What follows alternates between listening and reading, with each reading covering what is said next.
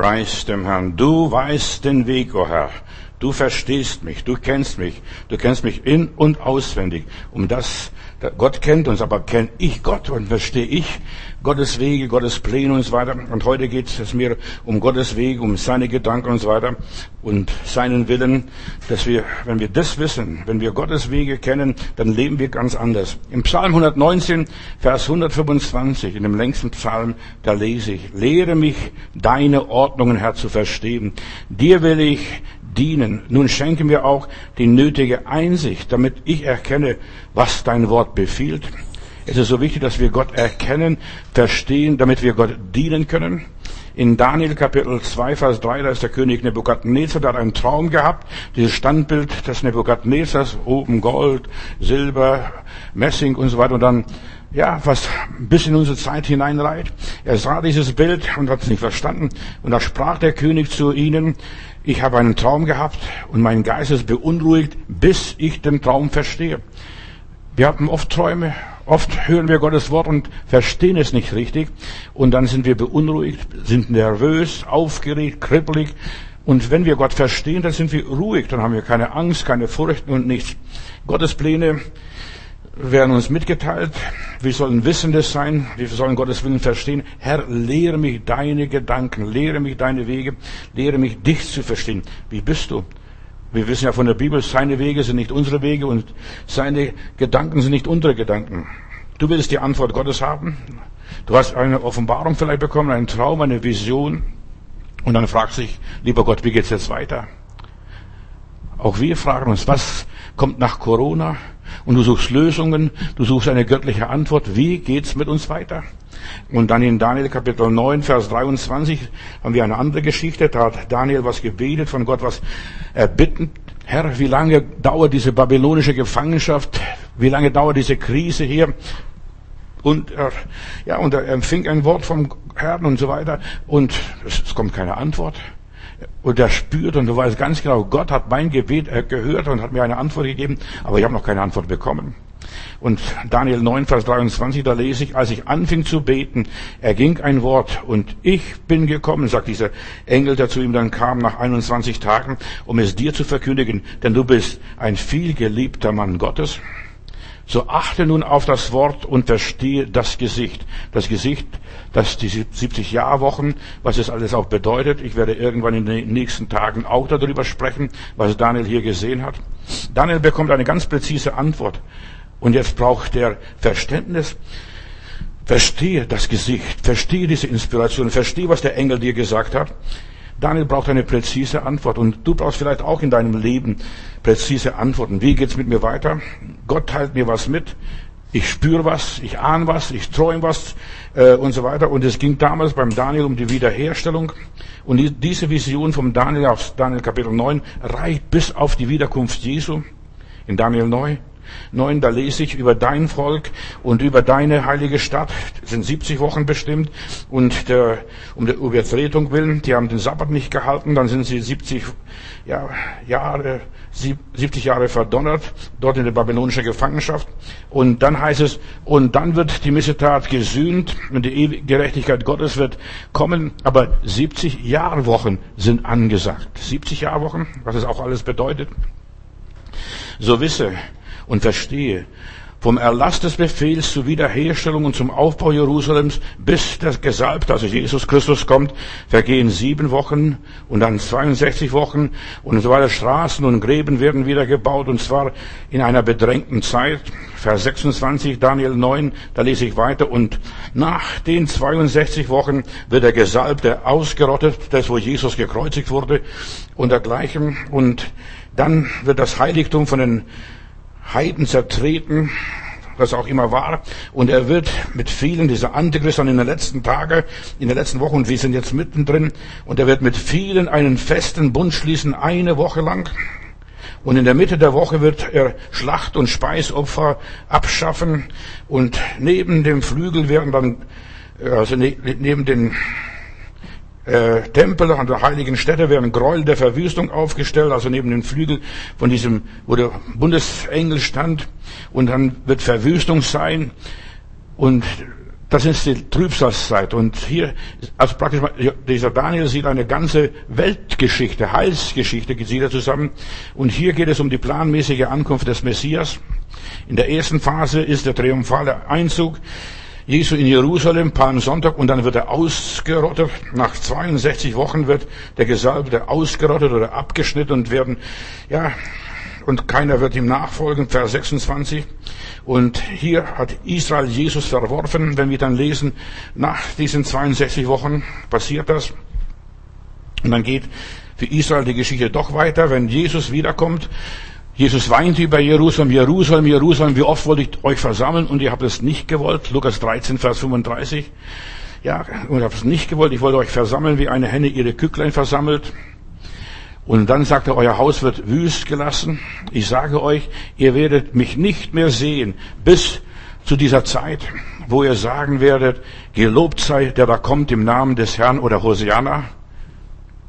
Und wir leben von der Offenbarung Gottes.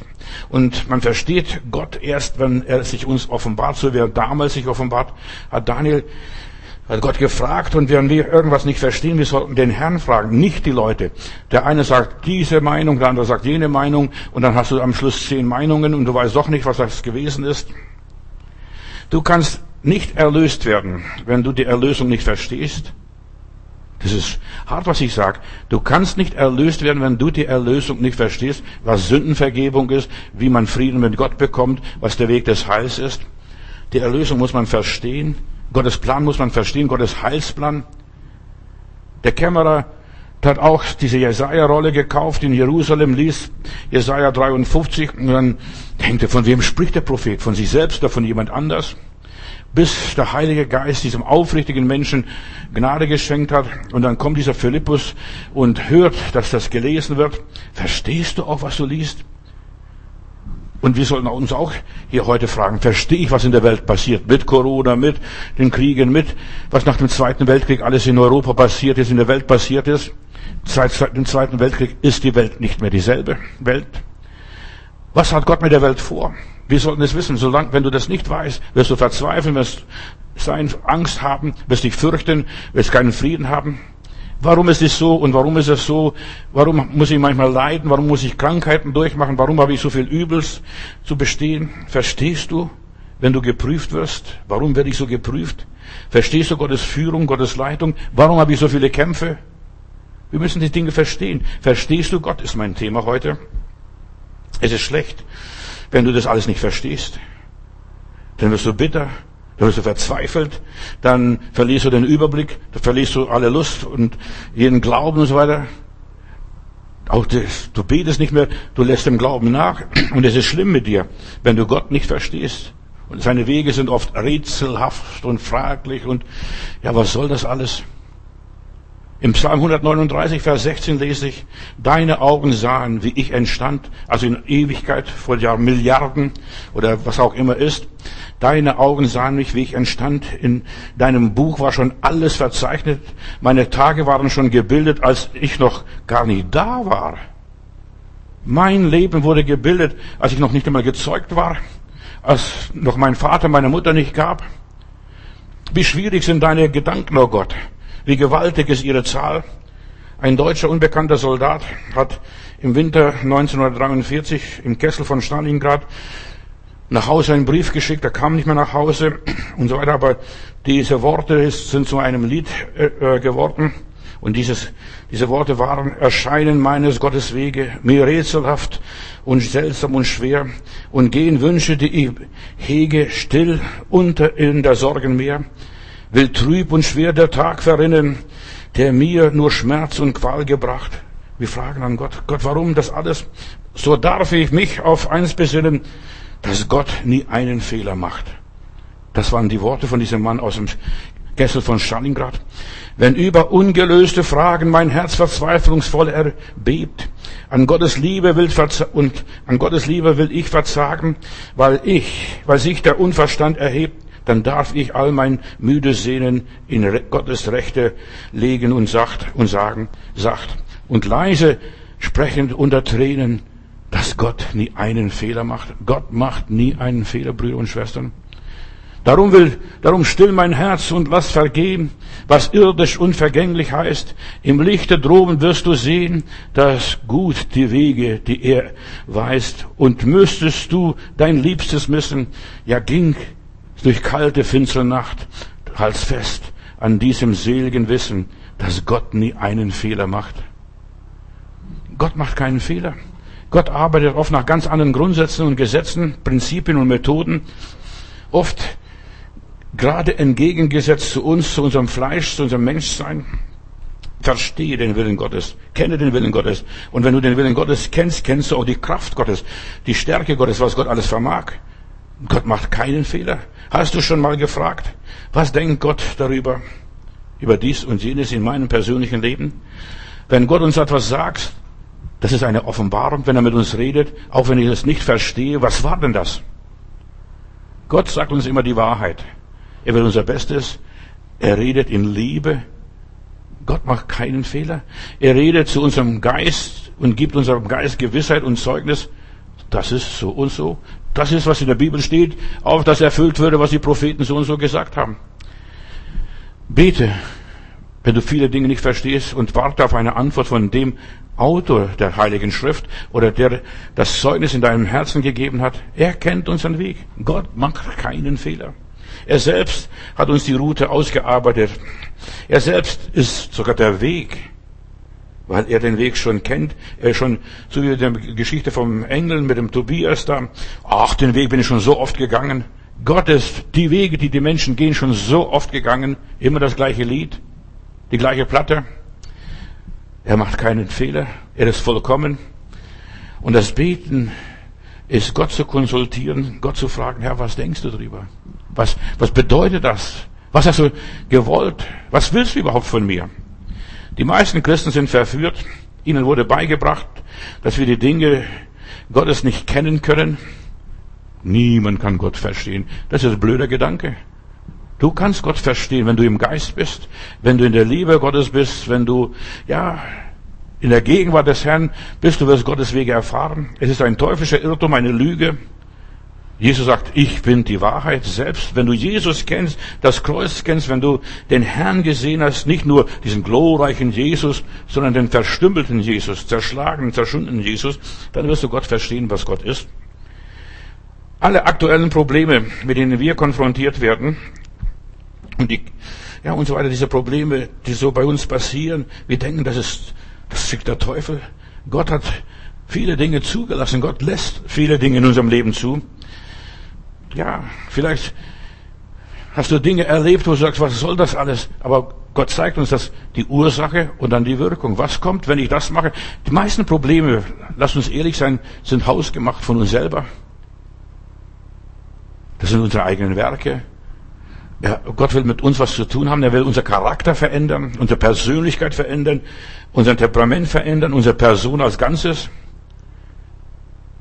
Ja, wir sind zum Beispiel bei Rot durchgefahren und dann irgendwo werden wir angesprochen, da werden wir rot, weil wir bei Rot durchgefahren sind. Also alles wiederholt sich irgendwie in unserem Leben.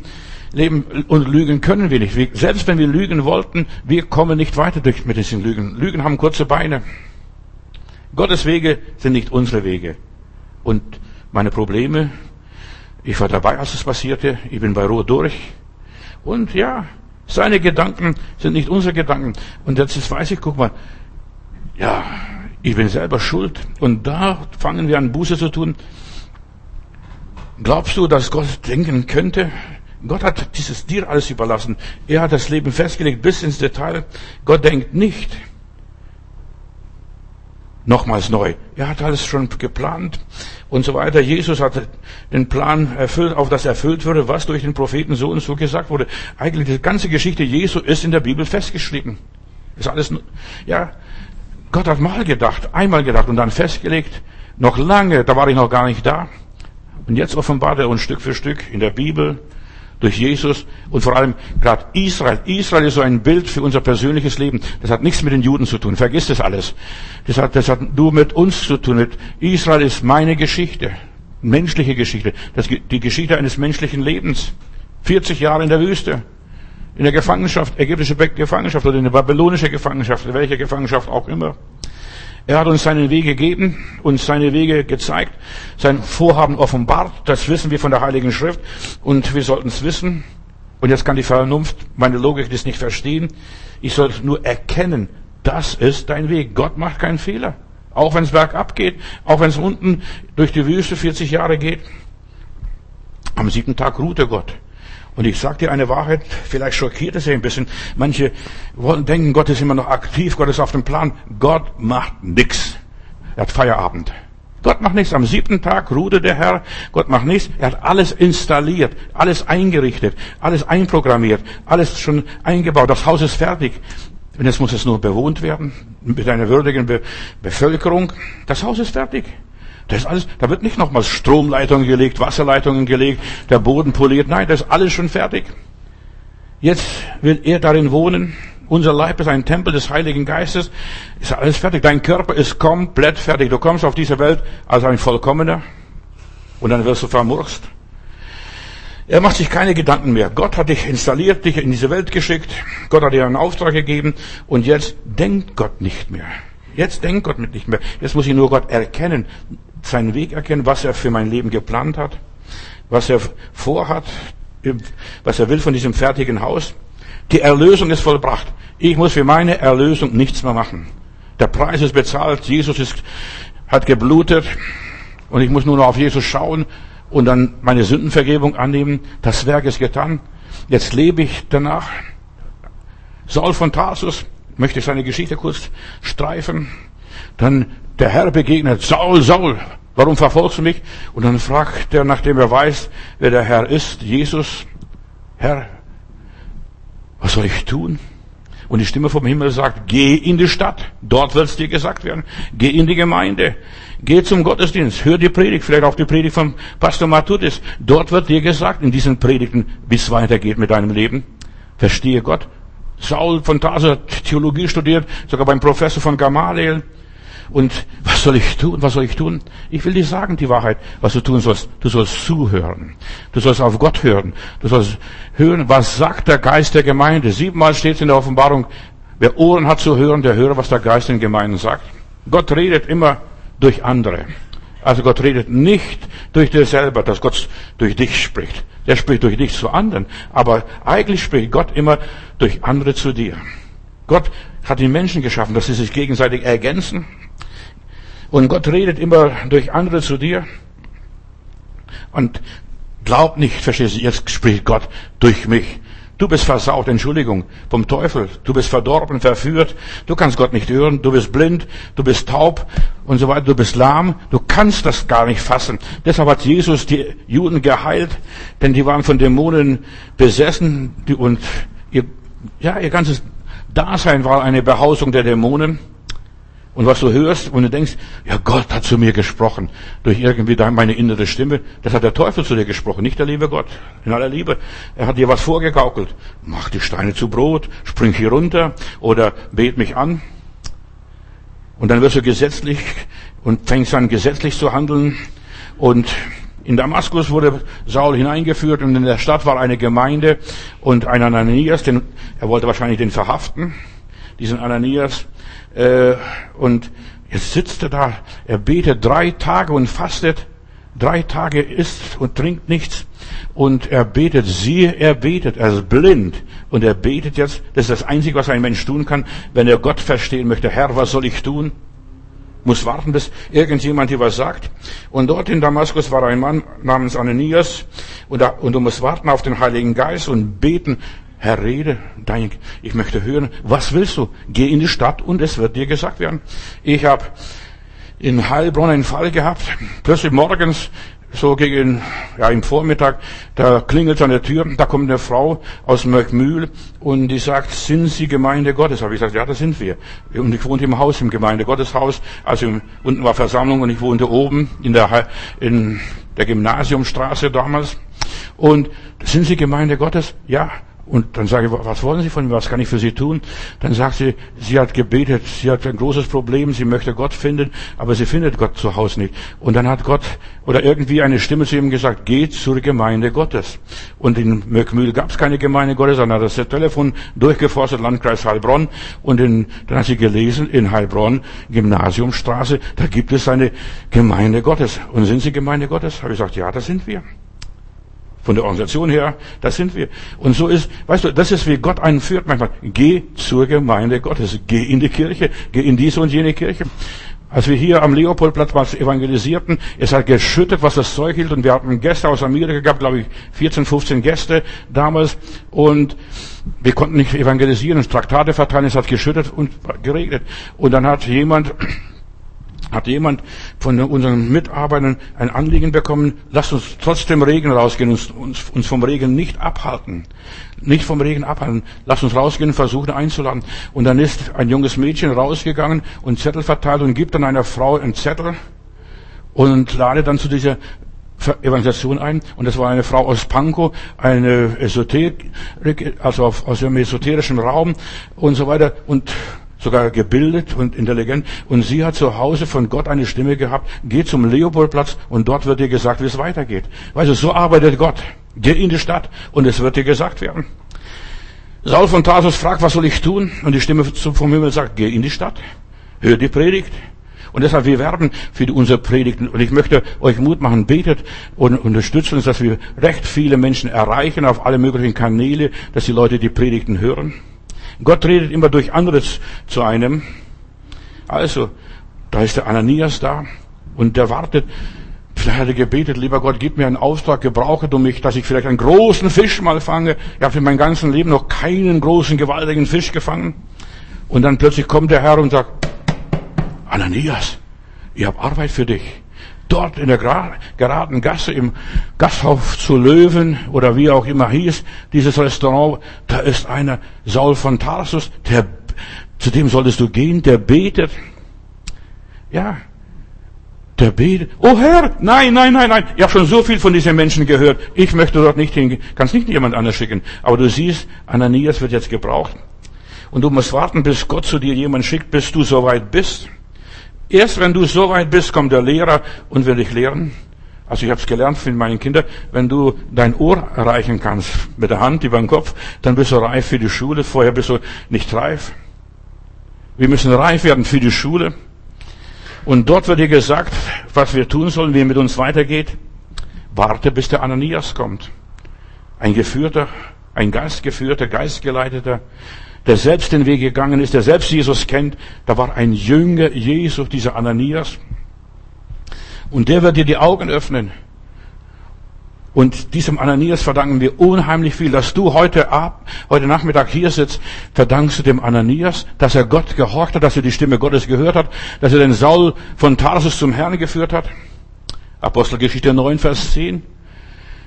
Es war ein gewisser gar nichts Gewaltiges. Es war ein gewisser Jünger in Damaskus. Wir denken immer, da muss ein super Evangelist kommen, um einen so super frommen zum Herrn zu führen. Ananias war nur ein gewisser Jünger. Dass zufällig sein Name in der Bibel steht, ist okay. Er kommt nur zwei oder dreimal vor. Ein gewisser Jünger in Damaskus. Von diesem Mann wissen wir nicht viel. Und du musst nicht von den Menschen Gottes viel wissen. Du musst nur diesen Menschen erleben. Und Gott benutzte den Ananias ein einziges Mal, als er zum Saul gehen sollte. Er hörte und gehorchte. Er tat einen besonderen Dienst, den er von Gott bekommen hat. Manche Leute warten ein Leben lang. Oh Gott, ich möchte dir dienen. Nein, die Sternstunde Gottes kommt ein, zweimal, höchstens dreimal im Leben eines Menschen. Ja, wir sehen auch bei Petrus später in seiner Geschichte. Ich könnte, ich könnte ein Bibelstudium darüber machen. Es ist nicht immer, wir dienen Gott. Es war ein gewisser Jünger in Damaskus, die hieß Ananias. Er tat keinen besonderen Dienst. Er war mit Gott verbunden. Er hat seine Andacht gehalten. Ohne Ananias wäre der Saul von Tarsus ein armer Blindgänger geblieben, wenn er nicht gegangen wäre. Gott möchte, ja, mit jedem etwas anfangen. Und Gott hätte mit ihm nichts anfangen können, wenn er sich geweigert hätte. Nein, Herr, ich bleib hier sitzen. Und dieser Saul von Tarsus, der hat auch eine Vision gehabt. Und du siehst, wie, das, wie Gott arbeitet, wie Gott redet, verstehe Gottes Wirken. Er hat auch eine Vision gehabt. Er sah einen Mann reingehen, wer ihm die Hände auflegt und wie er sehend wird. Ja, mit ihm, ja, mit Gott hätte mit ihm nichts anfangen können. Er wäre nur ein Stubenhocker, ein Betbruder gewesen oder Betschwester gewesen und die ganze Zeit abgesessen. Aber Gott wollte ihn gebrauchen. Er hört Gottes Stimme. Ananias. Und es ist so wichtig, dass wir Menschen haben in unserer Umgebung, die von Gott die Stimme Gottes hören. Heinrich Witter erzählt eine Geschichte. Äh, er ist zu einer Beerdigung gerufen und muss ein junges Mädchen beerdigen. Und dann sagt dieser Pastor, also er war Prediger, äh, und dann sagt er, hat sie den Heiland gekannt? Dann sagt eine Freundin, Bekannte von diesem Mädchen, ja, ich habe so oft den Eindruck gehabt, ich sollte zu Marie, so hieß sie, gehen und ihr ein Zeugnis sagen und fragen, ob, ob sie schon Jesus in ihrem Leben aufgenommen hat. Ich habe es so unterlassen und vergessen. Dann hatte sogar die Mutter gefragt, Mutti, Hast du sie gefragt, ob sie schon gerettet ist? Ja, ich habe immer den Eindruck gehabt, ich habe gedacht, sie ist noch zu jung, um das zu verstehen, zu begreifen. Und jetzt ist es zu spät. Es gibt ein zu spät. Ananias macht seine Berufung fest. Er brachte die Botschaft Gottes und auch die Berufung vom Saul von Tarsus. Paulus oder Saul von Tarsus sagt selber dann in seiner Verteidigungsrede viel später, als er dann äh, vom Agrippa und Felix ist, Apostelgeschichte 22, Vers 12, vor den Juden, ein gewisser Ananias, auch nur ein gewisser Ananias. Ein gewisser Ananias, ein Bruder im Herrn, ein gottesfürchtiger Mann nach dem Gesetz und ein gut, er hatte ein gutes Zeugnis bei allen Leuten, die in Damaskus wohnten. Ananias selbst kam rein. Ananias, ja, folgte Jesus, er diente Jesus, egal was er gerade tat, er war immer im Dienst für den Herrn. Und dann auf Anregung des Geistes geht er zu diesem Saul von Tarsus. Ansonsten wird Ananias nicht mehr weiter erwähnt. Die wenigen Hinweise reichen uns voll aus über diesen Mann. Spricht, spricht Bände. Spricht Bände. Ananias war bei Jesus bekannt. Und Jesus sagt, Ananias, Bruder, gehst du mal hin. Jesus wusste, zu ihm kann ich den Saul schicken. Ich kann nicht jeden zum Saul schicken. Der ist ein Theologe. Der macht mich mundtot. Verstehst du? Nicht jeden schicken. Und wir brauchen alle Menschen, einen Geburtshelfer, eine Hebamme, die uns dann weiterhilft und weiterführt, dieser gewisse Ananias, Apostelgeschichte 12, Vers, 22, äh, Vers 12. Er war kein berühmter, bekannter Prediger, kein Billy Graham. Wir wissen nicht, ob er überhaupt irgendwelche Gaben hatte. Weiß ich nicht. Vielleicht war er ein einfacher Bauer, der vertrieben wurde aus Jerusalem, die gerade, die, wo die Gemeinde verfolgt wurde, aus welchem Grund auch immer. Er, ich, wir wissen auch nicht, ob er viele Menschen bekehrte wie viele Bekehrte. Wir wissen nicht, welche Rolle er überhaupt dort in der Gemeinde in Damaskus spielte, ob er Ältester war oder nur Kloputzer oder nur ja ein einfacher Diener, Saaldiener, Typ, Pförtner, irgendwas. Wir wissen nicht, was er wirklich getan hat. Er war ein gewisser Jünger, der den neuen Weg ging, den Weg mit Jesus. Für Gott war er nicht irgendwer. Mr. Nobody. Gott kannte diesen Burschen. Und Gott hatte ihn bewusst gewählt, um mit ihm, ja, eine Botschaft für den Saul von Tarsus zu geben, dass er ihm die Hände auflegt. Geschwister, noch ein paar Sachen. Ich versuche immer wieder ein paar Wahrheiten einzustreuen dazwischen. Es ist wichtig, dass dir nicht Hinz und Kunz und Müller und Meier die Hände auflegt. Leute müssen den Auftrag von Gott haben, einem die Hände aufzulegen, sonst kriegst du einen Teufel legt auf Kranke die Hände. Nein, Gott muss einem Menschen zeigen, dem Kranken soll ich die Hände auflegen. Oder der und der ist hier verantwortlich, um die Hände aufzulegen. Wir müssen hier von Gott beauftragt werden. Das kann nicht jeder dahergelaufene tun. Der muss von Gott geführt werden. Und dazu benutzte Jesus in seiner großen Weisheit ja, keinen etablierten Apostel aus Jerusalem. Der Jakobus muss schnell kommen. Oder der Petrus oder der Thomas oder der Nathaniel. Nein, Gott benutzte den Bruder Ananias. Jesus benutzte Leute, die ihm bekannt sind, die mit dem Herrn wandeln, die Jesus lieb haben. Bei Jesus zählen nicht Titel, Ämter oder Name. Oder was er alles schon geleistet hat für den Herrgott. Ja, das Leben. Ananias, sein Leben war bei Gott bekannt. Er war ein gewisser Jünger. Ein gewisser Jünger. Ja, er wusste, ich bin für den Herrn und so weiter. Ich verstehe Gott. Verstehe den Willen Gottes. Das ist mir so wichtig, dass du weißt, um was es wirklich geht. Sind wir bei Gott bekannt? Der Wille Gottes für unser Leben, was ist das? Wir müssen zuerst mal im Himmel bekannt werden und sein. Nicht hier auf dieser Welt. Die Popularität auf dieser Welt vergeht. Wir sind nothing. Gott muss bei unserem Namen kennen und uns bei unserem Namen rufen. Ananias, gehst du mal hin? Machst du das? So, der Herr muss uns die Sachen delegieren. Einer muss im Himmel bekannt sein, damit er was anvertraut bekommen kann. Paulus schreibt am zweiten, im zweiten Timotheus Kapitel 2, Vers 2. Und was du von mir gehört hast, lieber Timotheus, vor vielen Zeugen, das vertraue treuen Menschen an, die fähig sind, andere zu lehren, andere zu führen. Treuen Menschen. Ananias war so ein treuer Bruder in der Gemeinde. Der hat vielleicht nur gebetet die ganze Zeit. Vielleicht war er nur ein Betbruder, der einfach nur gebetet hat, einfach so still ganz hinten irgendwo in der Ecke, immer wieder für den Pastor, für die Gemeinde gebetet, ja, für seine Familie gebetet, hat nichts mehr getan. Aber Gott konnte zu ihm reden. Das ist das Wichtigste. Wenn du bei Gott nicht bekannt bist, wirst du Gott auch nicht verstehen, wirst von Gott auch keinen Auftrag bekommen, er wird sich dir nicht offenbaren, und du kannst auch nicht andere lehren. Wir müssen bei Gott bekannt sein. Wie ein bunter Hund, Entschuldigung. Bei Gott bekannt sein. Gott will dich seinen persönlich kennen. Uns bei unserem Namen rufen. Ananias. Ja, Herr, ich bin's. Ja, bei unserem Namen muss er uns rufen. Und wir müssen bewährte Menschen sein, die Gott schon, ja, eine ganze Weile dienen, von Gott, ja, Gott vertrauen und dann bekommen wir konkrete Aufträge. Geh du hin mal. Ich, wir haben, ja, meine Frau, meine Familie von meiner Frau wäre nie zu Jesus gekommen. Da betet ein Bruder in Geislingen und sagt, lieber Gott, ich möchte gebraucht werden. Gebrauche mich, mich segne mich, mach mich zum Segen für andere. Und es war nachts, abends, gegen 11 Uhr. Und plötzlich sagt der Herr, geh die Straße runter, wo du wohnst. Und du, da, wo das Licht brennt, geh zu den Leuten, die brauchen meine Hilfe. Und dann gehen, geht er dahin, klopft an der Tür, weil das, das war nach dem Krieg noch, also kurz nach dem Krieg. Und dann sagt er, der liebe Gott schickt mich zu Ihnen. Ich habe gerade gebetet und so weiter. Was ist Ihr Problem? Er sagt, Sie sind von lieben Gott geschickt. Und dann durfte diese meine meine Schwiegerleute zum Herrn führen, die ganze Familie später. Verstehst? Aber jemand muss einen Auftrag bekommen von Gott. Nicht nur einfach, ich bekehre jetzt, ich missioniere, ich verteile Traktate. Das können wir immer machen.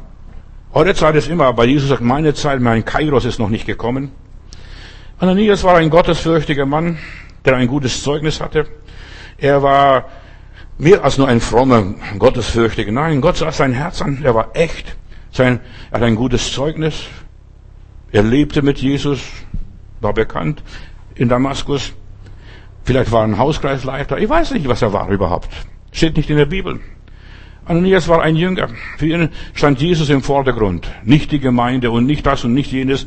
Geh in die Stadt und man wird es dir sagen. Saul von Tarsus. Er folgte Jesus, dieser Ananias.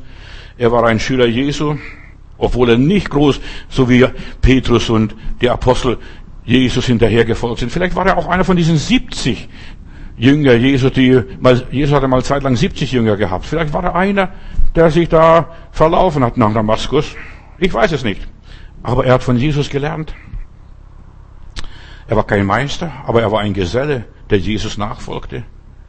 Wir denken, ich muss zuerst mal Meister werden, um Gottes Werk zu tun. Nein, er lebte ein gläubiges Leben, gottesfürchtiges Leben und das noch in einer heidnischen Umgebung. Damaskus war ja Heidenland, Syrien. Und, und dort behauptete er sich als guter, anständiger, normaler Christ und Jünger Jesu. Und dort folgte er seinem Herrn. Dort war er ein Jünger im täglichen Leben, im Alltag, praktizierte seinen Glauben. Das ist, was der liebe Gott sucht. Er sucht Menschen, die ihren Glauben praktizieren. Ein Jünger wird nicht nach schönen Worten bemessen und, und beurteilt, sondern folgte Jesus. Wie sieht die Praxis aus? Jesus nachfolgen und von ihm lernen, das ist Jüngerschaft. Ananias war ein hörender Jünger. Das merke ich, dass er sofort gehört hat. Apostelgeschichte 9, Vers 10. Ananias, siehe Herr, hier bin ich. Verstehst du? Er, er hat sofort gehört. Er wusste nicht, was passiert. Verstehst du? Er hat nur gesagt, siehe, hier bin ich. Und dann bekommt er den Auftrag und da kriegt er Angst, hat die Hosen voll. Entschuldigung, lieber Gott, ich habe Angst. Stockt das der Atem. Ich habe von diesem Mann schon so viel Schreckliches gehört. Und du, du willst, dass ich in den Rachen des Löwen reinrenne? Er wusste, Saul ist ein Christenhasser, deswegen kam er auch nach Damaskus. Er wollte die Leute verhaften und mich wahrscheinlich auch. Ich stehe auch auf seiner Liste gleich als A ganz vorne, Ananias. Er wusste, die Pläne Sauls, verstehe Gott. Weißt du, und das Schöne dabei ist, Gott sagt ihm, mach dir keine Angst, mach, hab keine Angst, fürchte dich nicht. Siehe, er betet. Und das wusste er. Juden sind Spezialisten, Weltmeister im Beten, aber die beten nicht anständig, die leiern nur was runter, auswendige Gebete. Aber wenn jemand, wenn der liebe Gott sagt, siehe, er betet, das ist ganz was anderes. Der betet mit dem Herzen, nicht nur mit den Lippen und nicht nur mit dem Kopf, mit der Logik, mit dem Verstand. Sie, er betet. Dieser fromme Pharisäer, der Heilige da, der aus Judäa, verstehst du, sie, er betet. Verstehe Gott. Gott muss dir sagen, wenn du dorthin gehst, hab keine Angst, das passiert nicht. Siehe, er betet. Das ist nicht gefährlich. Und Menschen, die beten, die suchen Gott. Und Menschen, die nicht beten, werden Gott auch nicht finden. Das, was du nicht magst, wovor du Angst hast, das, was du, und das weißt du ganz genau, äh, aber genau das ist, was der liebe Gott in deinem Leben installiert. Gehe zum, zum Saul von Tars. Aber Herr, ich habe Angst. Ich habe von dem schon so viel Schreckliches gehört, da die ganze Gemeinde dort in Jerusalem kaputt gemacht und so weiter. Aber wenn du die, das Wort des Herrn hast, dann hast du die Gewissheit und den Frieden, die Ruhe weg. Und dann schließt sich die Geschichte. Ananias geht hin und sagt, lieber Bruder Saul, diskutiert gar nicht viel, äh, macht kein Tamtam, hält keine Predigt. Lieber Bruder Saul, der Herr, der dir unterwegs erschienen ist, ist auch mir erschienen. Und er hat zu mir gesagt, ich soll zu dir kommen. Ja, ich habe auch einen Mann gesehen. Ich sehe den Mann natürlich nicht, weil er ja blind war zu dem Augenblick. Aber ich sehe den Mann, aber ich sah im Geist beim Beten, sah ich einen Mann, der zu mir reinkommt und mir die Hände auflegt. Und eine Stimme sagte, und wenn er dir die Hände auflegt, wirst du wieder sehend werden. Gott holt den Ananias ein und holt ihn da ab, wo er gebraucht werden kann. Und auch beim Saul von Tarsus. Sag nie, nie. Gottes Wege sind manchmal mysteriös. Gott macht keinen Fehler. Ananias hat Zweifel, ob er die Stimme. Ich kann mir vorstellen, was am Anfang war. Weißt, da musste, der liebe Gott muss solche Menschen, wenn er irgendwo hinschickt mit Spezialaufträgen, da muss er 100% überzeugen. Ja, es könnte auch der Teufel sein, der mir gesagt hat, geh zum Ananias, also zum Saul von Tarsus und geh um ein Zeugnis. Auch der Teufel kann einen eine Falle stellen. Und ja, ich fordere dann das Schicksal heraus, bringe mich bewusst in Gefahr. Ananias hat Zweifel. Er will auf Nummer sicher gehen. Verstehe Gott, Gottes Wege. Er ist bereit, wenn Jesus es will, auch in den Tod zu gehen. Aber er muss es hundertprozentig wissen. Ist das der Weg des Herrn? Er prüft und fragt und so weiter, bis er vom Herrn diese hundertprozentige Sicherheit bekommt, bis die Zweifel beseitigt sind, bis alle offenen Fragen beantwortet sind. Ja, Herr, siehe, er betet. Mach dir keine Sorgen. Nachdem der Herr ihm das alles erklärt hat, was er mit dem Saul vorhat. Und dann sagt der Herr zu ihm, und weißt du, lieber Ananias, das ist mir ein auserwähltes Werkzeug. Ja, ein auserwähltes Werkzeug. Er wird meinen Namen bringen zu den Königen, zu den Heiden und zum Hause Israel. Das ist mir ein auserwähltes Werkzeug. Du siehst, Gott klärt diesen Ananias auf, nachdem er weiß, Saul von Tarsus ist ein auserwähltes Werkzeug. Da gibt es keine Rückfragen mehr. Er geht. Gott hat mir gezeigt, verstehst du? Und so, so ist er. Er ist Gott gehorsam. Gott wusste alles. Apostelgeschichte 9 von Vers 11, wenn ich da lese. Er wusste, wo Saul sich befand. Er wusste, dass er gerade betet. Er wusste auch, was die Bestimmung seines Lebens ist. Und das teilte diesem lieben Bruder Ananias mit. Warte immer auf die Weisung Gottes. Dann verstehst du Gottes Wege, bis der Herr es einem sagt, bis der Herr es einem zeigt. Wir müssen reif sein für die Belehrung durch den Heiligen Geist. Er wird uns in alle Wahrheit führen. Und er wird uns als diese ganzen Zweifel beseitigen. Du kannst keinen besseren Lehrer bekommen als den Heiligen Geist. Und gleich ja, nach dem Gesicht, nach dieser Vision und so weiter, geht er so hin und der Saul wusste auch, der wird mir die Hände auflegen, der wird gar nicht viel diskutieren, wird mir die Hände auflegen und ich werde sehen werden. So macht Gott aus einem Verfolger einen Christusmenschen, Jesusmenschen, einen Mann, der den Namen trägt vor Nationen, Könige und sogar vor die Söhne Israels. Und in diesem Bewusstsein ging Ananias hin, um den Auftrag des Herrn auszuführen. Du brauchst irgendjemand, der vom Herrn den Auftrag hat, dir den Willen Gottes zu offenbaren, zu kundzutun. Und heutzutage gibt es so wenig Menschen, die, ja, für solche Menschen, die Gott suchen, zur Verfügung stehen. Ananias stand dem, Saul von Tarsus zur Verfügung. Gehorsam ist ein wesentliches Kennzeichen eines Jüngers. Auch wenn es manchmal schwer ist und wenn es schrecklich ist, äh, ja, wenn du Angst hast, wie dieser Ananias hier. Aber er tut, was der Herr gesagt hat, nachdem der Herr ihn überzeugt hat. Der Herr muss einem selbst überzeugen, bevor du dann in den Rachen, in den Rachen des Löwen gehst. Ein Geisterfüllter ist nicht ein Angsterfüllter.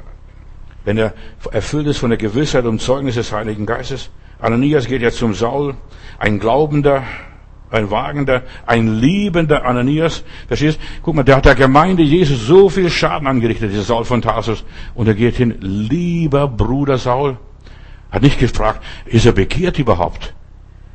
Ist er ein Christ? Ist er getauft? Nein. Lieber Bruder Saul.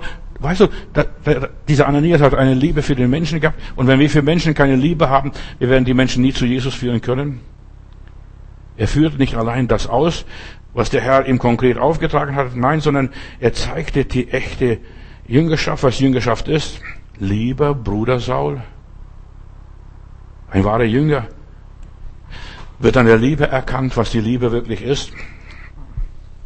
Saul hat er noch kein Wort gehört und so weiter, noch nichts gesagt, und dergleichen. Nichts ist Außergewöhnliches passiert, sondern lieber Bruder Saul, das waren die ersten Worte, die dieser Ananias in seiner Predigt nach der Überlieferung sagt.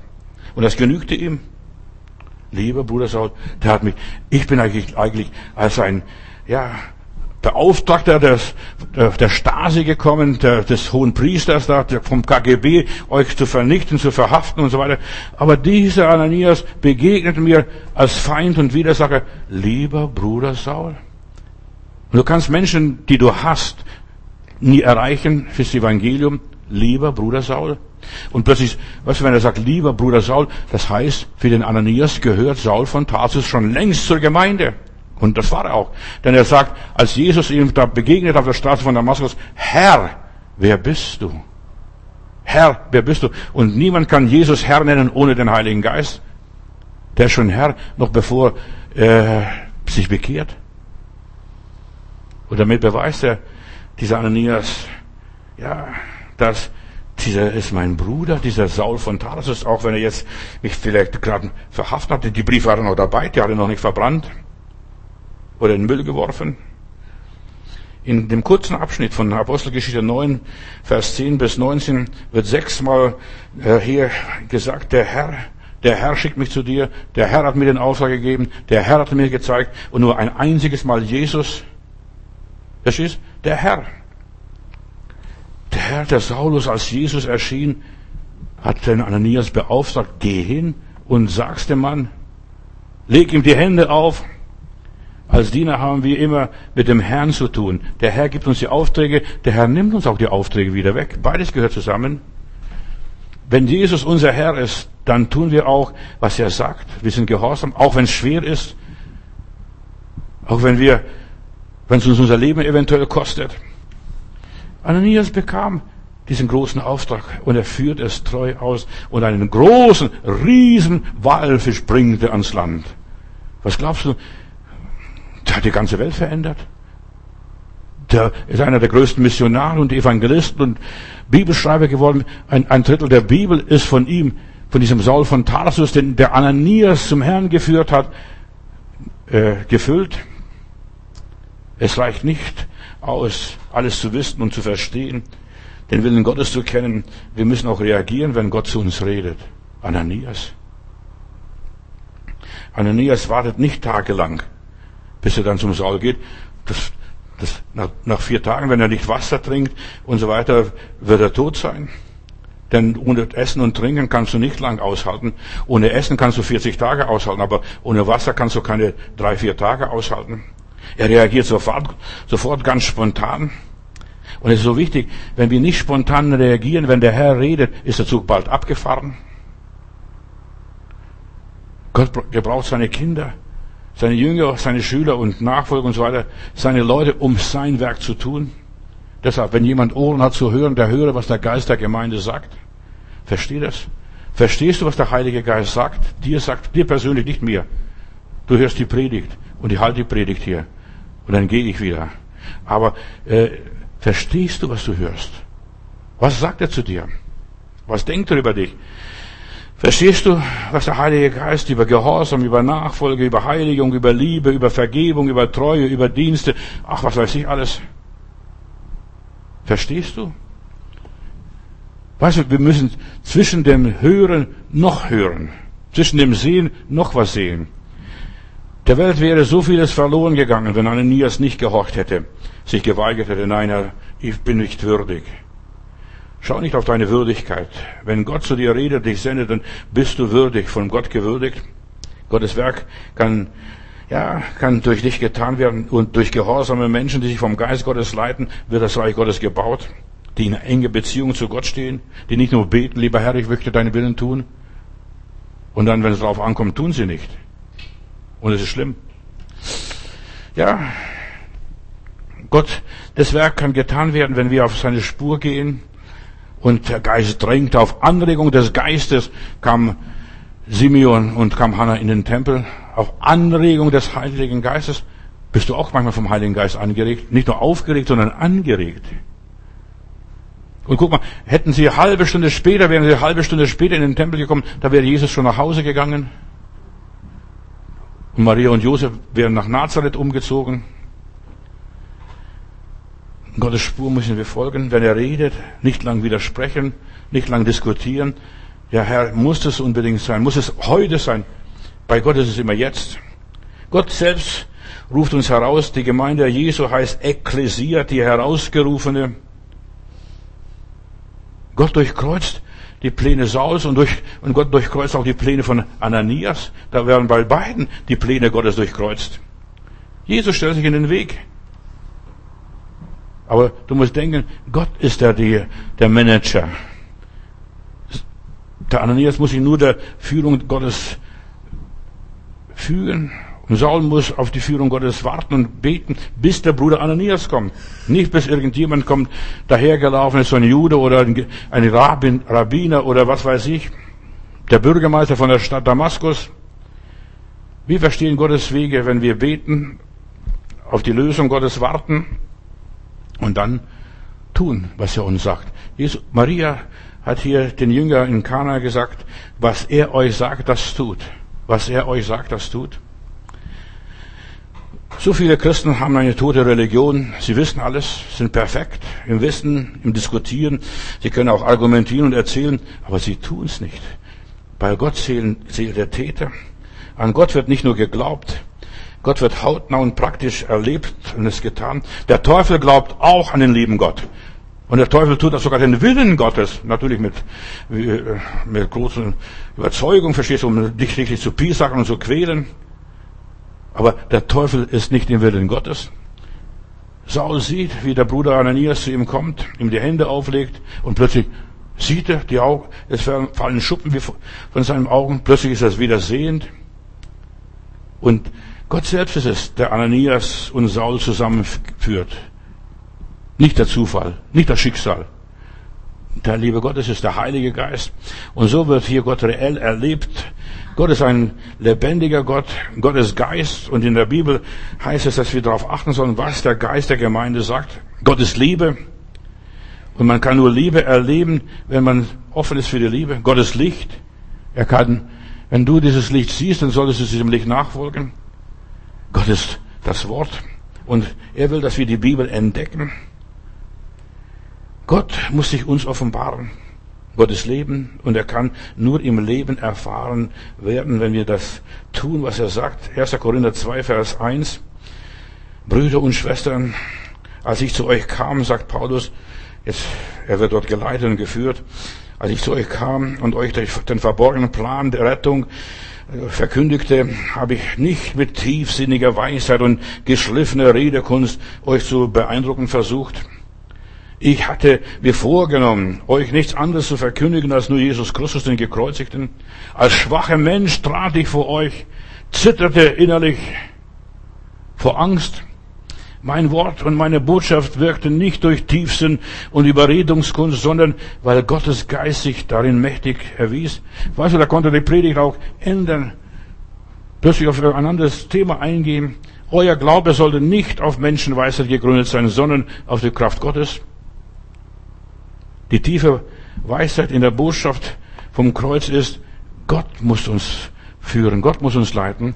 Und wir verkündigen eine tiefsinnige Wahrheit für alle, die dafür reif sind, steht in der Bibel, die dafür reif sind. Viele sind dafür nicht reif, für die tiefsinnige Botschaft. Die wollen nur Halleluja, Lob und Dank und Preis dem Herrn und so weiter und ein bisschen jodeln und jauchzen und jubeln und trillern. Aber ich habe euch die Weisheit Gottes, die tiefsinnige Weisheit Gottes verkündigt.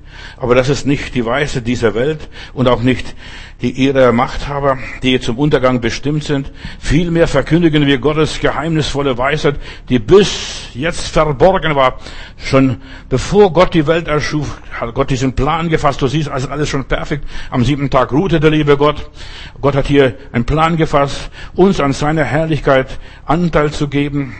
Aber kein Mensch von den Machthabern, den Mächtigen, also Geistlichen, Supergeistlichen dieser Welt konnte Gottes Weisheit äh, durchschauen und seinen Plan durchschauen. Sonst hätten sie den Herrn Jesus Christus, den König der Herrlichkeit, nicht ans Kreuz gejagt und gekreuzigt. Diese tiefsinnige, tiefschürfende Weisheit. Sie haben das nicht durchblickt und nicht erkannt. Auch wir verkündigen also diese tiefsinnige Weisheit des Wortes Gottes. Es heißt ja in der Heiligen Schrift, was kein Auge jemals gesehen hat und kein Ohr gehört hat, wo auch kein Mensch auch jemals gekommen ist, das hält Gott bereit für die, die ihn lieben. Das ist die Weisheit Gottes, die ihn lieben. Uns hat Gott dieses Geheimnis enthüllt durch seinen Geist, den er uns gegeben hat.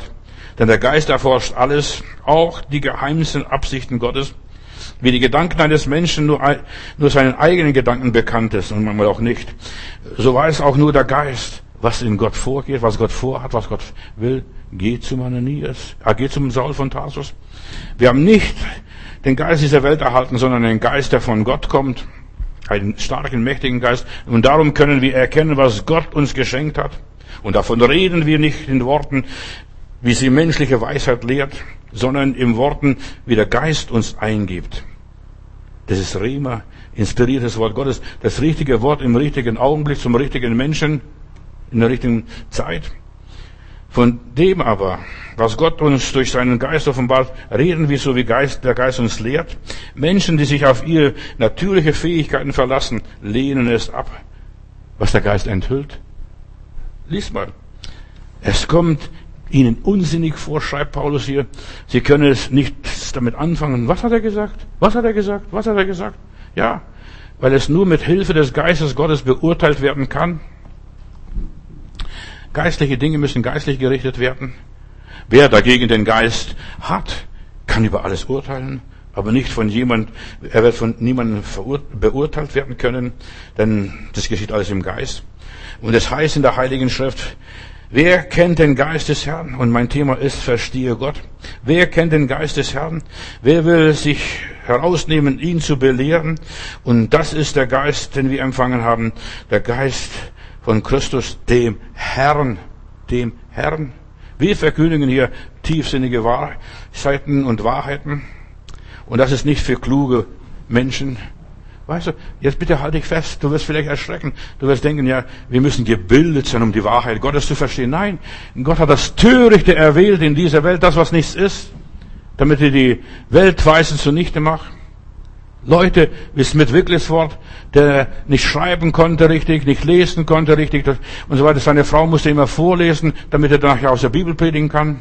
Oder wie Moody, dieser amerikanische, große amerikanische Evangelist, wenn er einen Satz mit fünf Worten geschrieben hat, hat er sechs Fehler gemacht. Aber der hat tausende Menschen zum Herrn geführt. und war ein großer Segen. Weißt du, es geht nicht um die menschliche Weisheit und menschliche Bildung, sondern um, um die Hingabe. Wie gibt sich ein Mensch Gott hin? Die verstehen, diese Weltweisen, diese Eingebildeten, die Stolzen, die Klugen, die verstehen es nicht, denen ist es verborgen. Die haben ein Brett vom Kopf. Ja. Die, ihre Ohren werden gehalten, ihre Augen werden gehalten. Die können es nicht fassen. Sie sehen das Unsichtbare nicht. Das war ein Thema am letzten Freitag. Die sehen das Unsichtbare nicht. Nur von Gott geführte im Kampf erprobte und in Krisen erprobte Menschen können andere motivieren. Es war ein gewisser Jünger. Verstehst du? Nur ein gewisser Jünger. Gar nichts Besonderes. Ja, nur solche, die sich bewährt haben. Ein treuer Jünger Jesu. Verstehe Gott. Gott lässt Krisen zu. Und das sind immer unsere Chancen. Jede Krise.